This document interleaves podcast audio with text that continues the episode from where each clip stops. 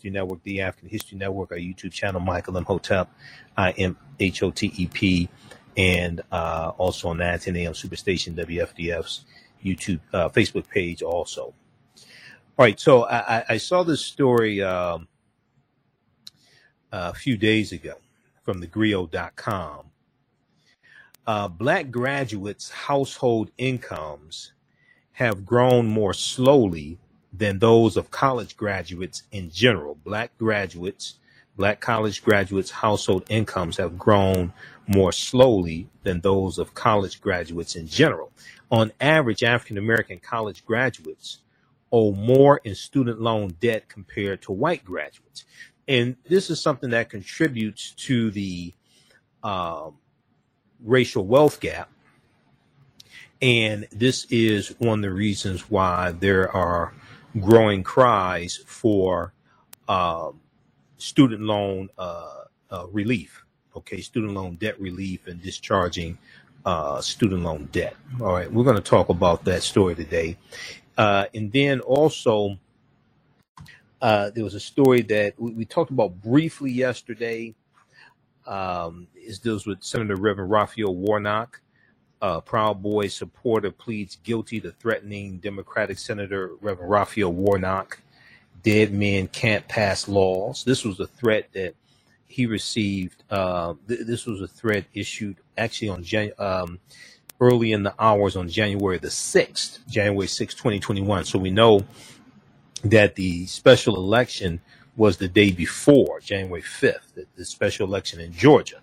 This is Senator uh, Raphael Warnock Uh, of Georgia. Okay, we'll talk about that uh, as well. And then also uh, many people have probably heard that um, longtime uh, political consultant and uh, uh, local D uh, local uh, T V show host and uh, internet radio show host and radio show host uh, Steve Hood passed away today uh, at age fifty-eight. So we'll talk a little bit about that as well. Um, I had known he was in the hospital for, I think, about three weeks now. I hadn't said anything to anybody about it. Um, but, um, yeah, that was a big loss today. Many people know that uh, Steve was a friend of mine, and uh, that's how I started out on nine ten A M Um, on Steve's morning show. So that was a big loss. Uh, last time I saw him was March of uh, this year. He we met because he interviewed me for his uh, T V show, Detroit Wants to Know, and that show aired. I think it was in April. I think I think it was March that we met, and uh, it was uh, uh, it aired in April. And um, I know he had lost a lot of weight. I know he was working out. He said he was working out, but uh, he passed away of cancer, age fifty-eight. So that's a big loss. Um, Deadline, uh, Deadline Detroit dot com uh, has an article about it. Also, Fox two has an article about it. Um, uh, Fox two News, they have an article uh, about it as well. Uh, uh, Fox two Detroit. Uh, Detroit talk show host, political consultant Steve Hood dies at fifty-eight. After uh, battling pink pancreatic cancer. Um, from what I heard, he had uh, stage four pancreatic cancer, and he really didn't want people to know that he was sick. So, um, you know, that's a that's a that's a big loss. He was he was young. He's eight years older than me, but uh, that's that's a huge loss there. All right, so we'll we'll, we'll uh, talk about those two stories Uh, on today's show, and then we'll talk a little bit about the thirty-eighth annual African World Festival that is uh, coming up this weekend as well.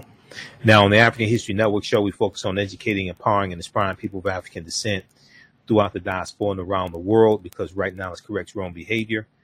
What you do for yourself, what you do to yourself, and what you allow other people to do to you and get away with is based upon what you think about yourself, what you think about about yourself is based upon what you have been taught about yourself. You've been taught about yourself is based upon everything you've read, heard, and seen about yourself. So when you control the radius of a man or woman's thoughts, you can control the consequences of his or her actions, because the mind can't do or teach what it doesn't know. Now, we deal with a number of different topics here on the African History Network show. We deal with current events and history and politics, uh, education, economic empowerment, entrepreneurship, relationships, love, sex, health issues, and much, much more. Sign up for our email newsletter. Text the word KEMET, K E M E T, the two two eight two eight.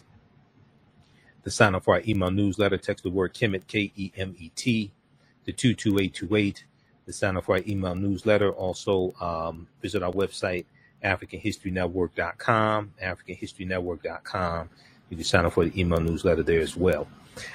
Uh, if you'd like this type of information, you can support the African History Network, dollar sign, the A H N show, through Cash App, dollar sign, the A H N show, through Cash App, also through PayPal, paypal.me forward slash the AHN show, paypal.me uh, forward slash the AHN show. We're here six days a week to help you on the research, stay on the air, keep broadcasting.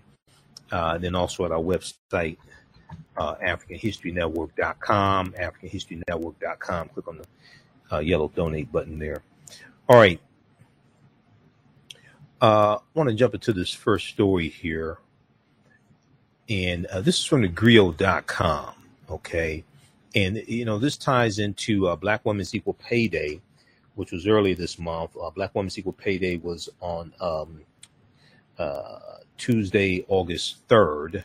Okay, Tuesday, August third was Black Women's Equal Pay Day. And that is the day that uh, African-American women have to work until um, to make the same amount of money that the average white male made the year before. Okay, so if we look at this article here, uh, coming up here on the break, and let's see, let's go to this here. Let's pull this one up. This is from the grio dot com. Um, I saw this article a few days ago. Let me see here. Okay, let's pull this up. All right, uh, Black graduates' household incomes have grown more slowly than those of college graduates in general. And uh, this, this uh, I saw this article back on uh, August fourteenth. Let's pull this up here. All right, on average, Black college grads owe more in student loan debt compared to white graduates. Now, uh, college has always been positioned as an opportunity to even the playing field for young adults, and especially for uh, African-American students who face a litany of obstacles when trying to advance in their careers. And, you know, we're dealing with, you're dealing with racism. Sometimes you could be dealing with uh, generational issues uh, on the job also. And this is another obstacle. And, you know, you can, this is also one of the reasons why, um, especially African-American women, but tend to marry later in life. But also many times African-American men tend to marry later in life because they're trying to get a, um, establish a financial basis, because we're starting, um, From we're, we're starting off oftentimes at a deficit. We're starting oftentimes uh, in a position that's not a strong position financially. So here, let me close out some of these here. Just a second here. Go back to this article. We got a bunch of tabs open. All right. Now, Uh, an analysis by the Wall Street Journal found that the median income of African-American graduates in their thirties plummeted over the past decade. Okay, so this was analysis from the uh, Wall Street Journal. And they found that um, the median income of African-American college graduates in their thirties plummeted over the past three decades to less than one-tenth the net worth of their white counterparts, less than one-tenth of the net worth of their white counterparts. Now, the median is a, is a statistical measure where fifty percent of the population is below a certain point and fifty percent of the population is above a certain point. It gives a more accurate measurement than the average, because um, the average can be skewed um, by the, if you have um, incomes or populations, what have you, if you have uh, statistics, what have you, that are far beyond, far above average. Okay, it can skew it to the left and give you uh, an inaccurate uh, representation of really what's going on. So the median oftentimes can be a better measurement. So the median is uh, uh, the point where fifty percent of the population you're looking at is below that point and fifty percent is above that point. Now, a combination of both student loan debt and the economic crisis has created a tight hold on African American college-educated millennials. More than eighty-four percent uh, of their households have student debt. Uh, uh, more than eighty-four percent of their households have student debt, have stopped home buying, and don't have the ability to save. Okay, so if we look at millennials, now millennials are basically, contrary to popular belief, I, I remember I was um, at a meeting of uh, Grits and Politics, and this was at Greater Emmanuel Church. And they were talking about millennials, and I, I said, you know, so I was probably one of the youngest people there. I think I was maybe forty-nine at the time or forty-eight. I was probably one of the youngest people there. I said, a millennial is not somebody who's younger than you. That's not a millennial. Millennials are basically people born uh, uh, between, some sources say nineteen eighty-one and nineteen ninety-six. Other sources may say nineteen eighty to nineteen ninety-six. But those are basically min- millennials, okay?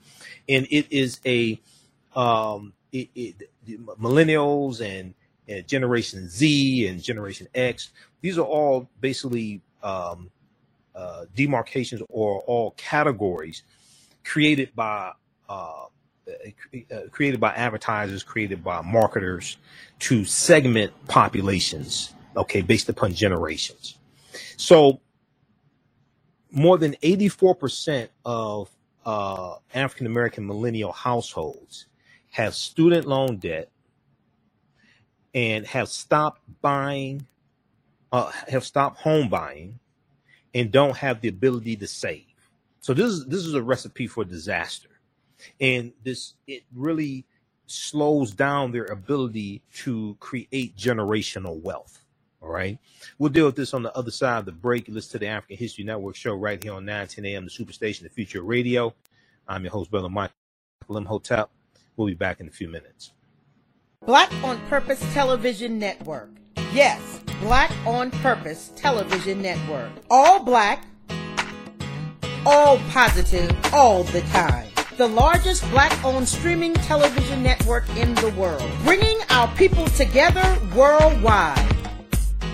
Controlling our messages, our stories, our way. Black T V the way it should be. Black music, Black history, and more. thirty plus channels, thousands of shows. Black on Purpose Television Network. Subscribe now. Gain knowledge in minutes from insightful summaries of progressive and socially conscious books. Blacklisted gives you access to curated content that'll satisfy your curiosity to learn and understand different perspectives. Empower yourself through inspirational and actionable ideas. It's easy to read or listen to on the go. Blacklisted. Empower yourself. Start your free trial today.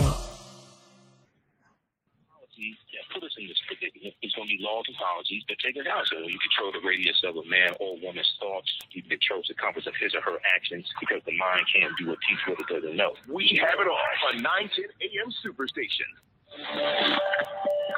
nine ten, the Superstation, Detroit's only African-American talk radio. Welcome back to the African History Network show right here on nine ten a.m., the Superstation, the Future Radio. I'm your host, Brother Michael Imhotep. It is Thursday, August nineteenth, twenty twenty-one, and we are live. Calling numbers three one three, seven seven eight, seven six zero zero. It's the calling number three one three, seven seven eight, seven six zero zero. It's the call-in number if you have a question or comment.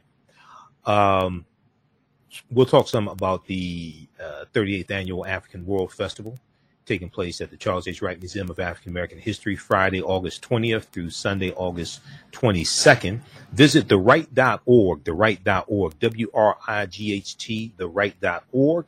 They have the information right on the homepage of the website. And uh, you can, when you go to the uh, website, click on, on Explore Our Incredible Offerings. It takes you to the next page, and they have information about the uh, festival, and they have a schedule that you can download. Okay, um, download full schedule. Click right here. Download the A W F African World Festival twenty twenty-one map, and you can download the schedule. They have a full schedule, all um, three days. Uh, the festival starts on Friday, August twentieth. Uh, opening ceremonies are four p m Okay, four p m and um, R and B recording artist Sun- Sunshine Anderson is performing six thirty p m to seven thirty p m on the main stage. The main stage is behind the museum, uh, and on the side street is is Brush, Brush Street. Now keep walking down Brush Street to Brush and Kirby, and you're going to be at Peck Park, and you'll see my vendor booth. Okay, because I just went and bought the I, I just went and bought the tent today. All right. So you're going to see my vendor booth for the African uh, History Network. We're right there on the corner of uh, Brush and uh, Kirby. All right. And I'll be there all three days. So, and I'll be broadcasting from there on Facebook and everything. So you get to check that out as well. The African World Festival. You can come down and, and uh, we'll have my D V D lectures. We'll be registering people for uh, the two online courses I teach. And uh, you can talk to me. Now, now the normally the museum is open during the African World Festival, but during but because of COVID, the museum is going to be closed. Usually it's open and you can go in for tours, and usually I do uh, uh I do lectures inside of the museum uh or workshops uh during the festival, but it's going to be closed, so I'll, I'll do all that at my vendor booth. All right, and it's and the festival is free and open to the public. Uh there's about one hundred fifty vendors. Uh wear masks, even though it's outdoors, still want people to wear masks and be safe. All right. Okay, we'll go back to this uh, topic here in just a second. So somebody asked, what do you think about the Senate caving on qualified immunity? I think you missed our show yesterday because I dealt with that yesterday. As I said back in May of twenty twenty-one, if you can't come to an agreement on qualified immunity in the Senate, take it out of the bill and get the rest of the bill passed, because qualified immunity is not the most important thing in H R twelve eighty, which is the George Floyd Justice and Policing Act. Okay, watch the show from yesterday because I went through that, and we went through and, sh- and I showed you actually what's in the bill. I said back in May, if you can't come to an agreement, Representative James Clyburn said the same thing.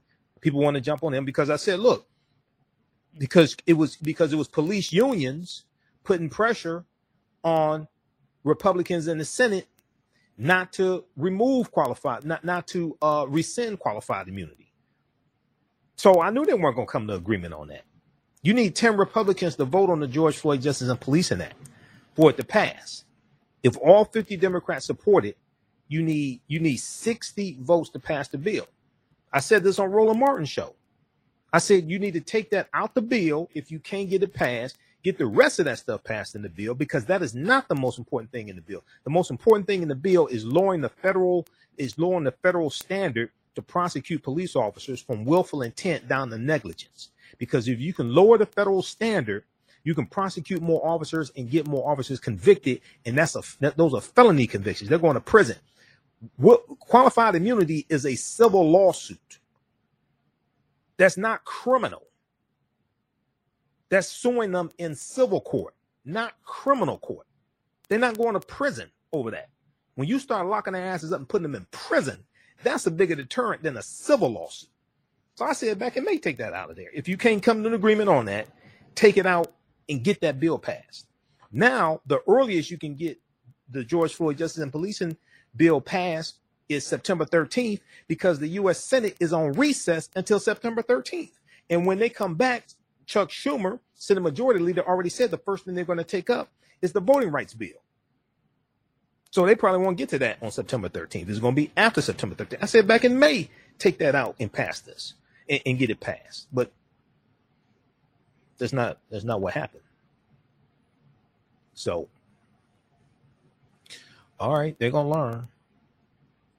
All right, let's go back to this uh, piece here. And you can go to uh, ju judiciary dot house dot gov or just go to house dot gov and search for search for uh, H R twelve eighty, one hundred seventeenth Congress. You can look at the fact sheet.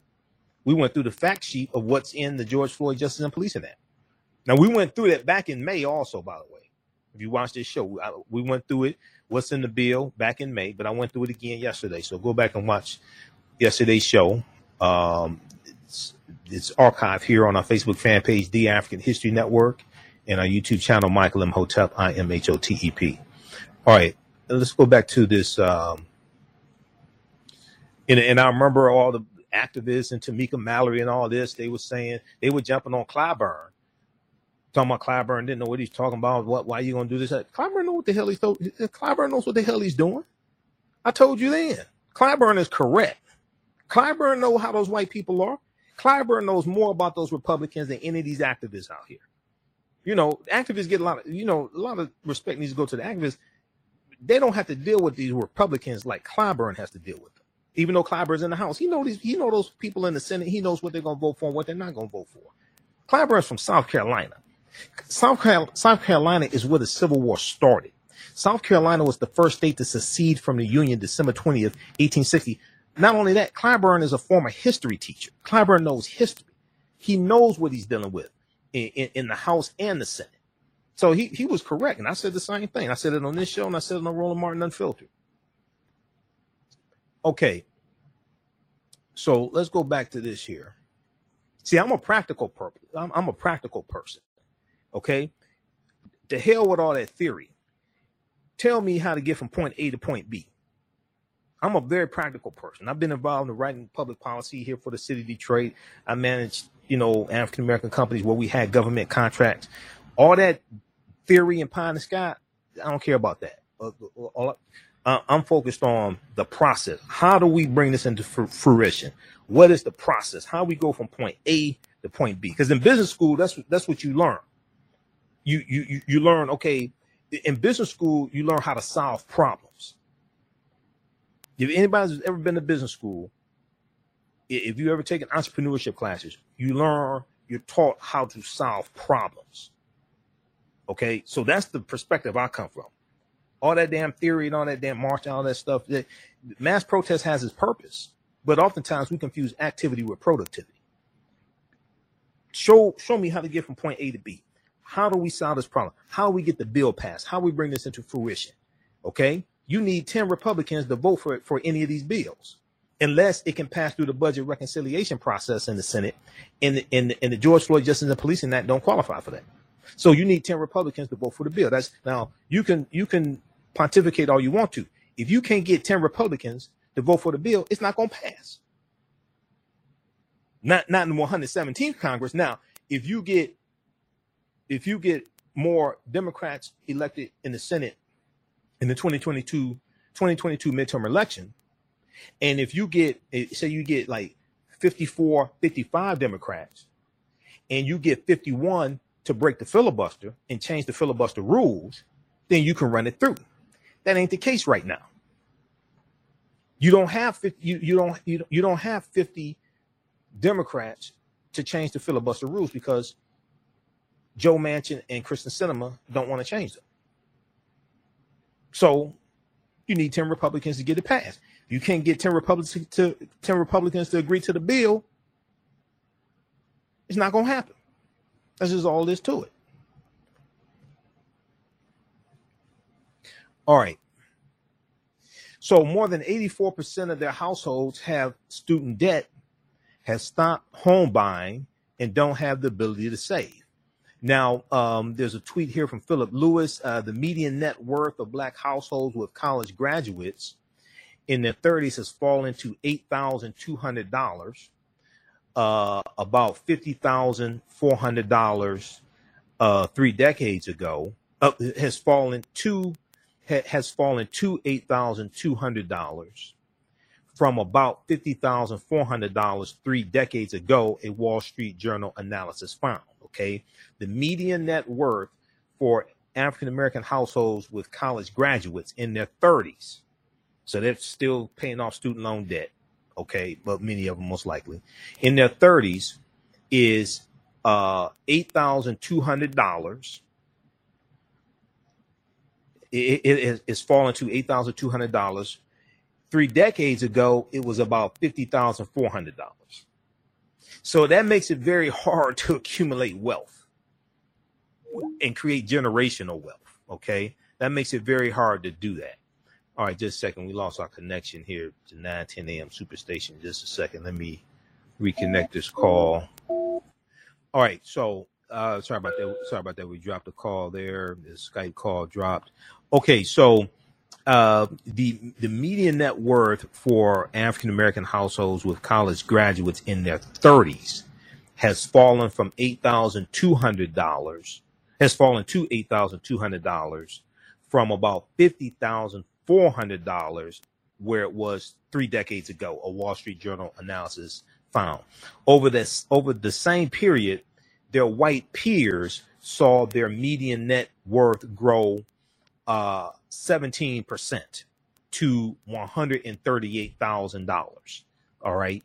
So this is more reason it makes the argument for things like uh, canceling student loan debt. OK, over the same period of time, that thirty year period of time, their white peers saw their median net worth grow seventeen percent to one hundred thirty-eight thousand. All right. And we're talking about um, uh, white college graduates in their thirties. Now, the the Wall Street Journal reported that the drop is driven by skyrocketing student debt and sluggish income growth, skyrocketing student debt and sluggish income growth. Now the generation that hoped to close the racial wealth gap is finding it is only growing wider. The report also found African American wealth has not grown in the past thirty years. Student loan debt has always had an impact on the African American community. OK, now, according to a two thousand sixteen according to a, a two thousand sixteen report from uh, the Brookings Institute, African American college graduates with bachelor's degrees owe an average of seven thousand four hundred dollars more than white college graduates with bachelor's degrees. OK, African American college graduates with bachelor's degrees owe an average of seven thousand four hundred dollars more than white graduates. twenty-three thousand four hundred dollars African-American graduates with bachelor's degrees versus seventeen thousand dollars. However, due to interest accrual and post-bachelor degrees, the number of in, the, the number increases to African-American graduates owing more than fifty-three thousand dollars in student loan debt four years after their bachelor's, at four years after they get their bachelor's degree, twice as much as white graduates.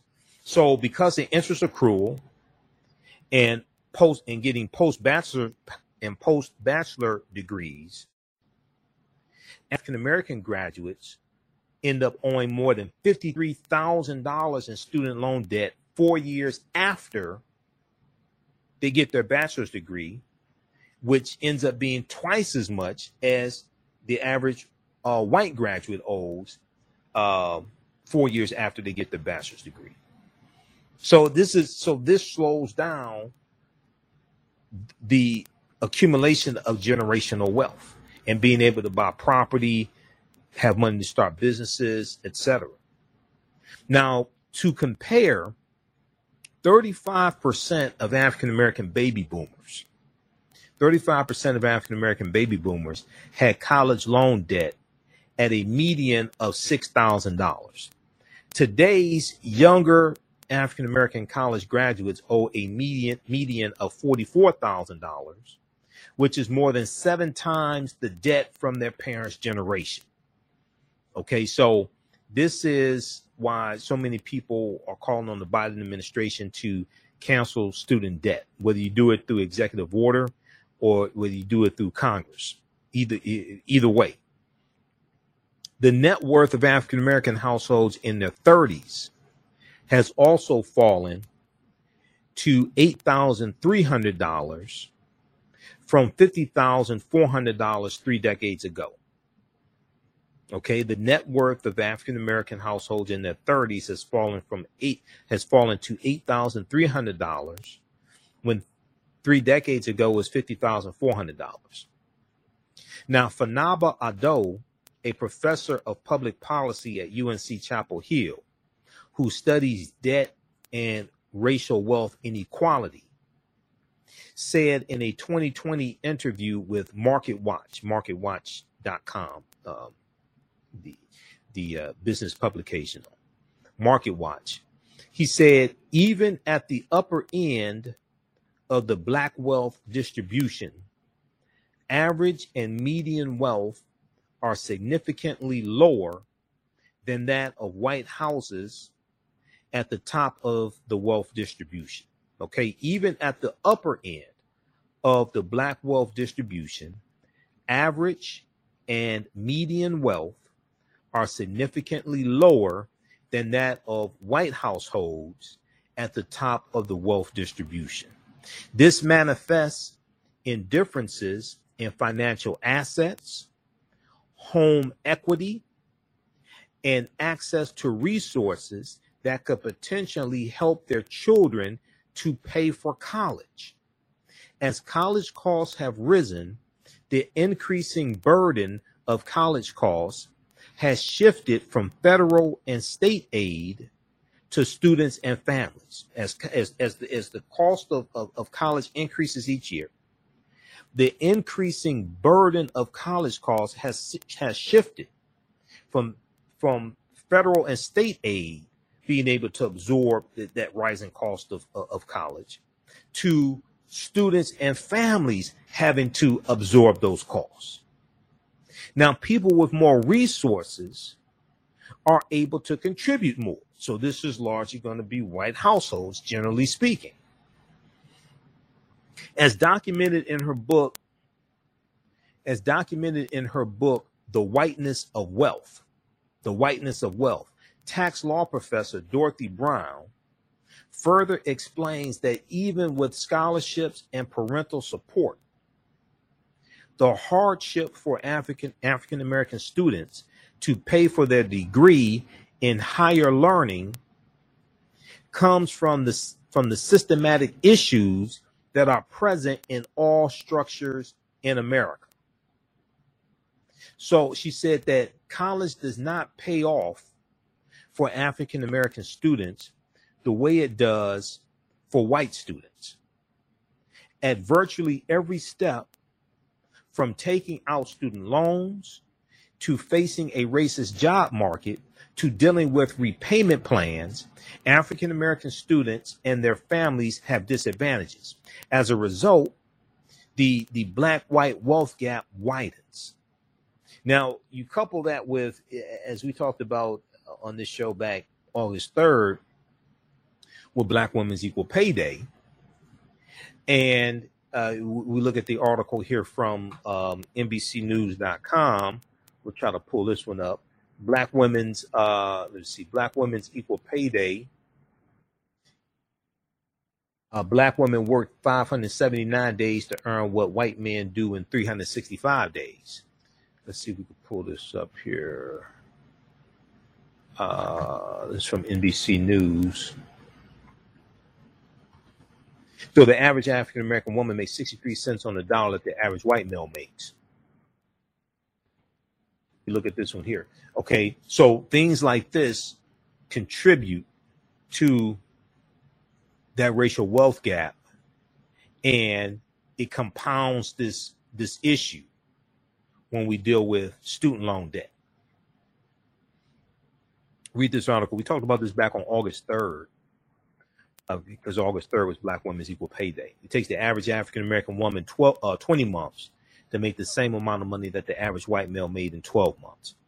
Uh, read this article from N B C News. Black Women's Equal Pay Day. Black women worked five hundred seventy-nine days to earn what white men do in three hundred sixty-five.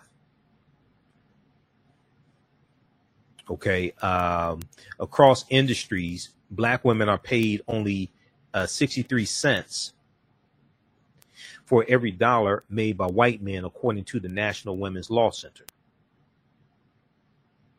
All right, so read the rest of this. We talked about this back on August third. Okay, now uh, let's go back to the piece here from the Grio.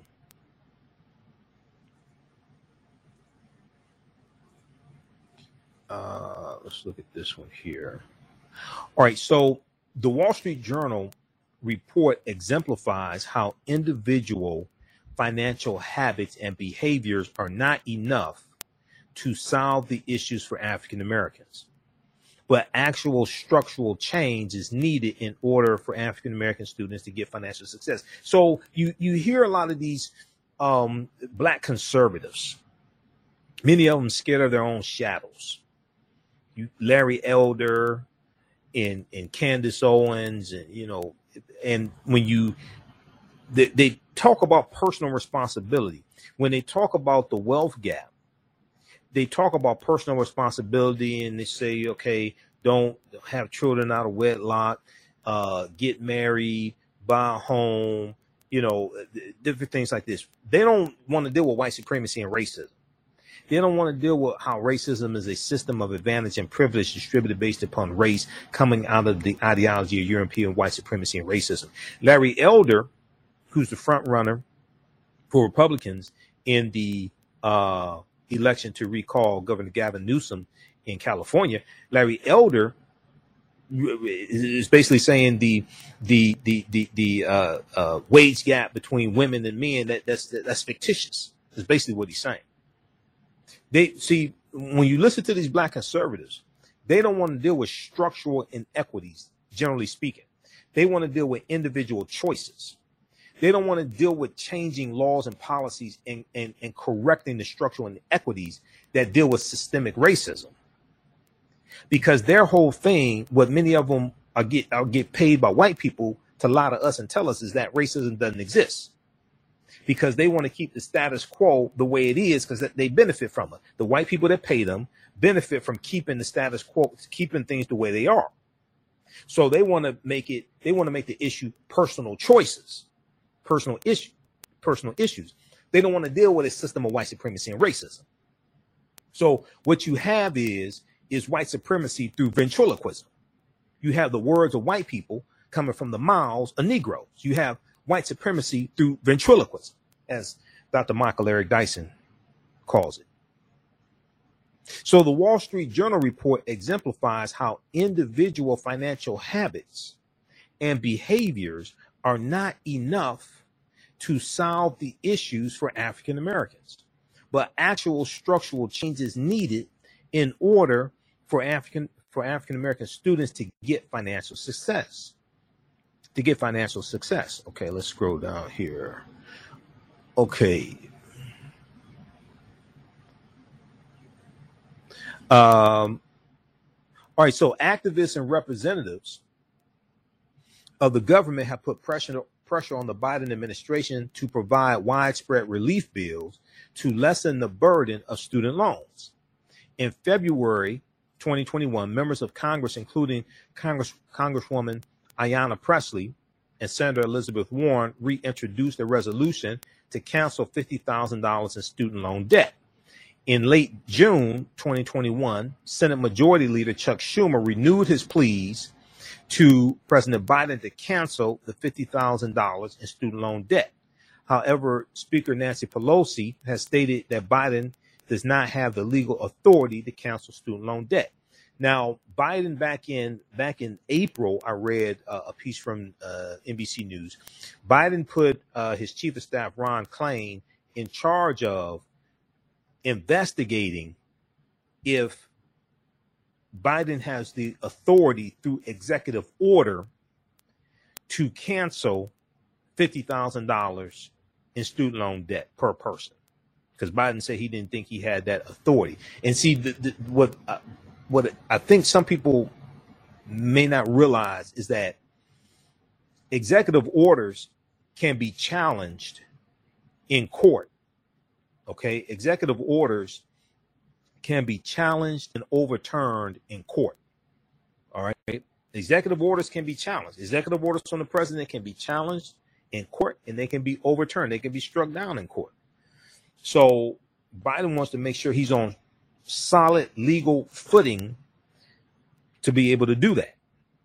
What they have been doing is they've been discharging student loan debt for, for students who have been victims of predatory colleges, because predatory colleges have, uh, uh, many of them have, uh, over the past few years, they've been disproportionately targeting African American and Latino students, getting them to take out exorbitant student loans, and then uh, not placing them in in careers or jobs that have anything to do with the, the the the degree they got or the credentials they got, and then they're stuck with this student loan debt. Okay, so that's what they've been doing so far. Last I heard, it was I think last month. So last I've heard, there's been three billion dollars in student loan debt that's been discharged so far by the Biden administration. A lot of that has to do with um, victims of predatory colleges. Under the Biden administration, I'm sorry, under the Obama administration, uh, the Obama administration, the educational department, Department of Education, cracked down on predatory colleges. The Biden, the, the Obama administration shut down I T T Tech, and I think it was Corinthian College. They shut they shut down those two colleges. Because I remember I T T Tech used to advertise. If you live here in Detroit, you, we used to see commercials of I T T Tech advertised on T V. And they used to advertise during the daytime, D during, during shows that are reruns and things like this. Then all of a sudden, you stop seeing those commercials. The Obama administration shut them down. And they put um, more restrictions on Uh, for-profit colleges, okay? Under the Trump administration, the Trump administration under Betsy DeVos, Secretary of Miss Education, they relaxed those restrictions on for-profit colleges. And the, the Trump administration was much more friendlier towards for-profit colleges than the Obama administration and the Biden administration.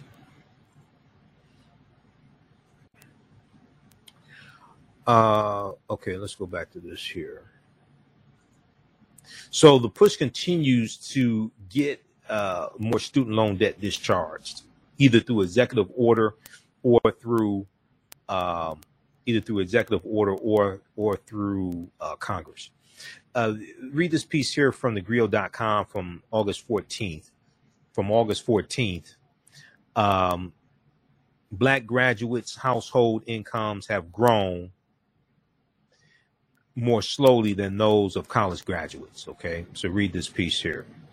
All right, now there was a yesterday we talked about uh, there was an article from the Washington Post that dealt with uh, Reverend Raphael Warnock, um, and this dealt with a Proud Boys supporter who who uh, pled guilty to uh, threatening.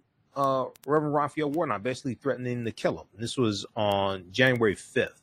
This idiot posted on uh, on um, Parler, okay, the uh, social media platform used by a lot of white supremacists and a lot of Trump supporters, things like that. Uh, Parler, okay. Um, let me pull up this article. Proud Boy supporter uh, pleads guilty to threatening a Democratic Senator Raphael Warnock.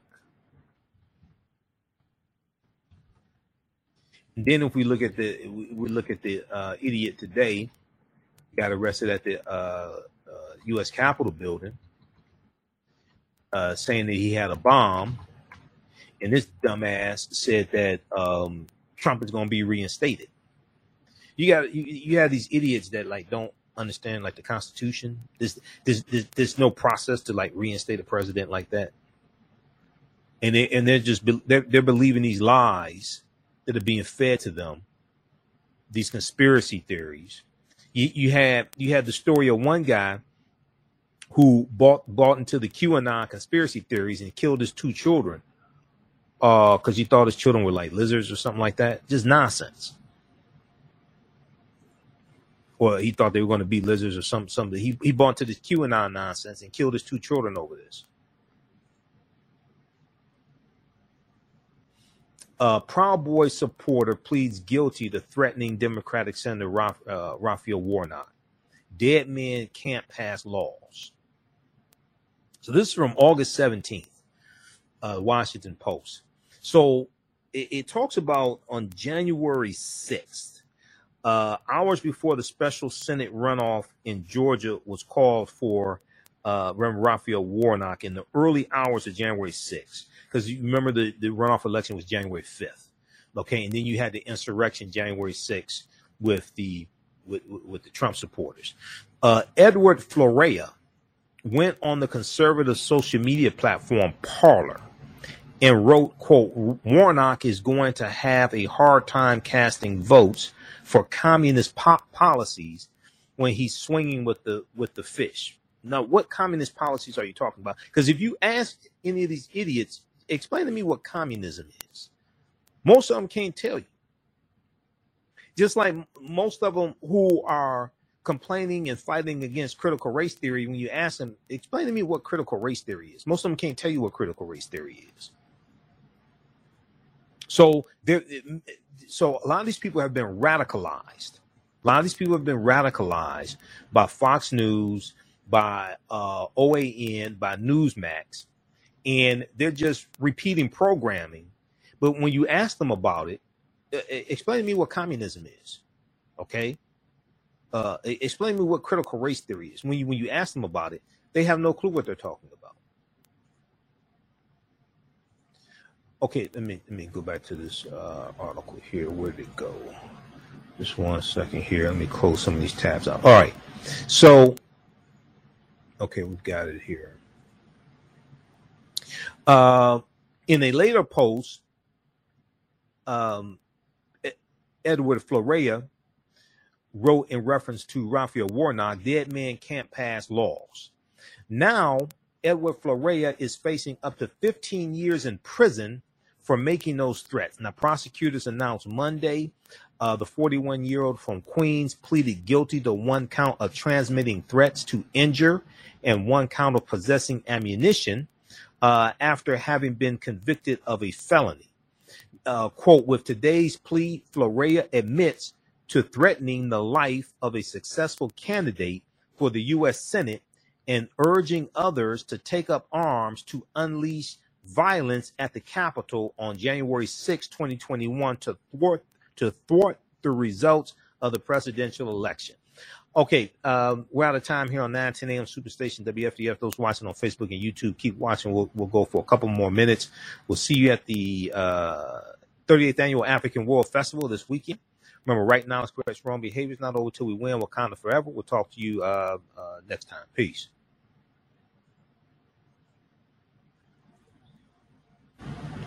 All right, stand by, everybody. How's everybody doing? All right, now if you want to, if you want to support the African History Network. Uh, you can do so through uh, Cash App uh, or PayPal, dollar sign the A H N show, through Cash App um, or through PayPal, paypal.me forward slash the AHN show. All right. If you do it through YouTube, YouTube takes a third of the payment and they only pay out once a month. If you do it through Cash App uh, or PayPal, we get it right away. Okay. Um, okay. So here, dollar sign the A H N show through Cash App. All right. Now,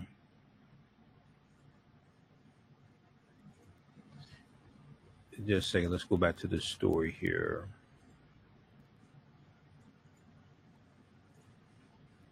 So this is from the Washington Post uh, from August seventeenth. We talked about it briefly Uh, on yesterday's show.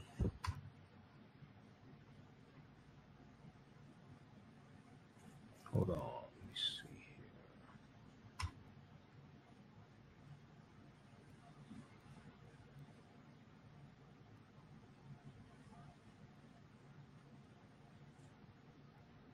Okay, here we go. All right, let's go back to this. Let's go back to this article here. Um, okay, so with today's guilty plea, Florea admits to threatening the life of a successful candidate for the U S Senate and to urging others to take up arms to unleash violence at the Capitol on January sixth uh, to thwart the results of the presidential election. Jacqueline M. Kasulis, acting U S attorney for the Eastern District of New York, said in the, in the news release on Monday. Uh, now, uh, uh, attorney Mia Eisenberg, uh, uh, attorney Mia I- Eisner uh, Grinberg, who represents Florea, did not respond to a request for comment. Flo- Florea's online, Edward Flo- Florea's online threats came January sixth after Raphael Warnock and John Ossoff, both Democrats in Georgia, narrowly won Senate seats in special runoffs in Georgia. The same day, hordes of uh, uh, President Donald Trump's supporters showed up to the U S Capitol as Congress met to certify Joe Biden's ele- uh, electoral win. In addition to making threatening comments about Senator Raphael Warnock on January sixth, Florea had also written on Parler about going to Washington to incite violence. Okay, so read the rest of this. So he's in deep trouble. He's facing up to fifteen years in prison. Proud Boys supporter pleads guilty to threatening Democratic Senator Raphael Warnock. Dead men can't pass laws. All right, so check that out also. Okay, um, you can register for the ten-week online course that I teach on Saturdays. This is the new class, From the Civil War to the Civil Rights Movement and Black Power, eighteen sixty-five to nineteen sixty-eight. Uh, each, uh, each class we deal with an approximately ten-year period of history. And uh, we deal with history. We deal with the last year of the Civil War and what happened after slavery ended. Okay, we did the Reconstruction era. Uh, eighteen sixty-five to nineteen sixty-eight. Um, we, I mean, say, I'm sorry, eighteen sixty-five to eighteen seventy-seven. Then we deal with uh, the Jim Crow era, uh, World War One, World War Two, uh, Civil Rights Movement, Black Power Movement. Okay, to understand what happened after slavery ended. What were the laws and policies that were put in place? How did that impact us? And how do we get to where we are today, and where do we go from here? All right, so that's uh, we just posted the link. You can register for that class. So we do the class live. All the sessions are recorded. Uh, as soon as you register for the class, you can watch uh, last Saturday's class, and uh, you can watch classes one through four. Um, next class will be on August twenty-eighth. And there's also bonus content that you can watch there as well.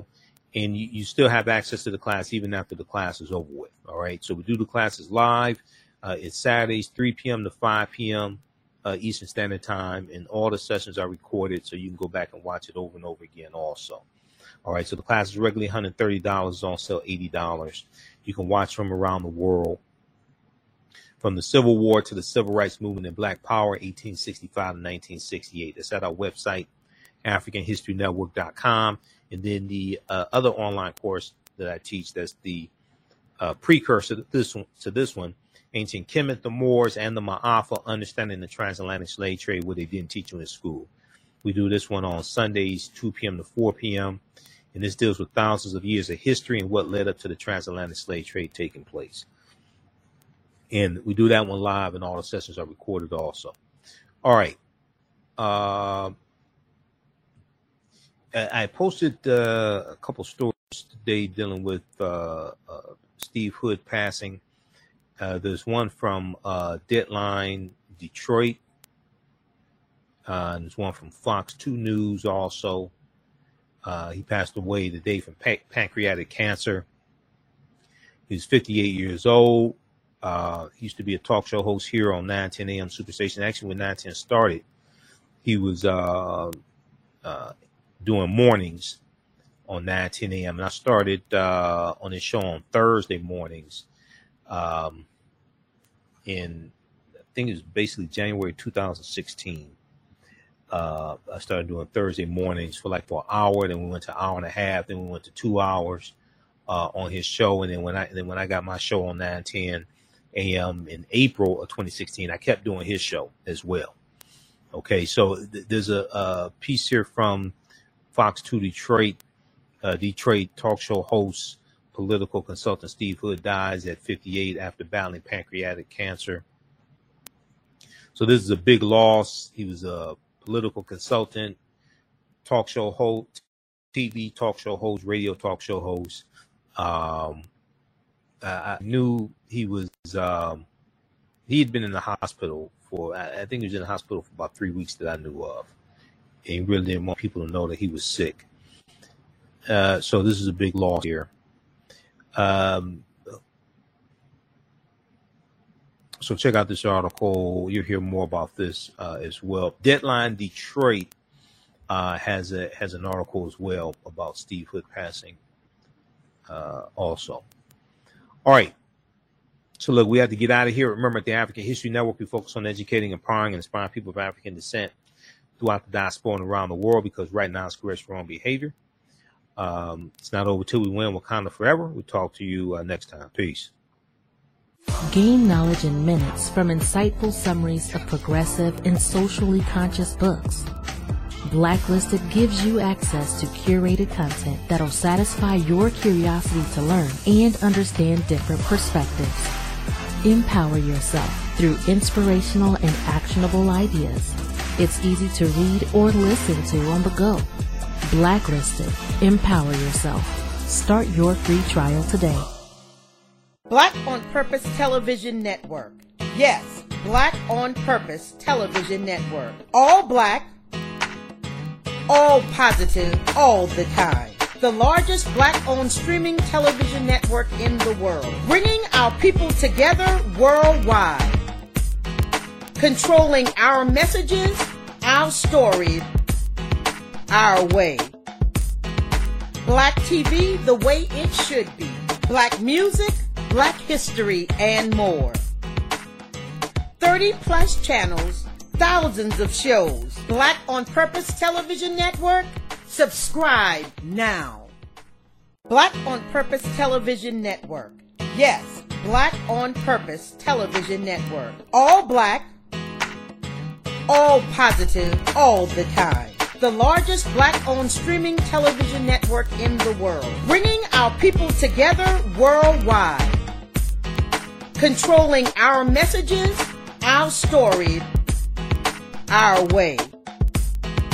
Black T V the way it should be. Black music, Black history, and more. thirty plus channels, thousands of shows. Black on Purpose Television Network. Subscribe now. Hi, I'm Joel Wilson, President and C E O of J C W Computer Consulting, L L C, a technology implementation firm with over twenty years of satisfying customers. We offer a full spectrum of industry top-tier branded services. We are an authorized partner or reseller for Lenovo, Zoom, T-Mobile, Microsoft three sixty-five and Surface tablets, Google Workspace, Acer, Asus, Samsung, PCmatic security software, and many more. Our online store features laptops, Chromebooks, computers, printers, accessories, and software. Businesses, take advantage of our free one-hour Zoom tech consultation and know we offer top nationwide high-speed internet service providers, voice over I P, and cellular phone services. Home users, don't miss our current in-stock Chromebook inventory. Please visit us at J C W C C dot com or call two one five, eight seven nine, six seven zero one.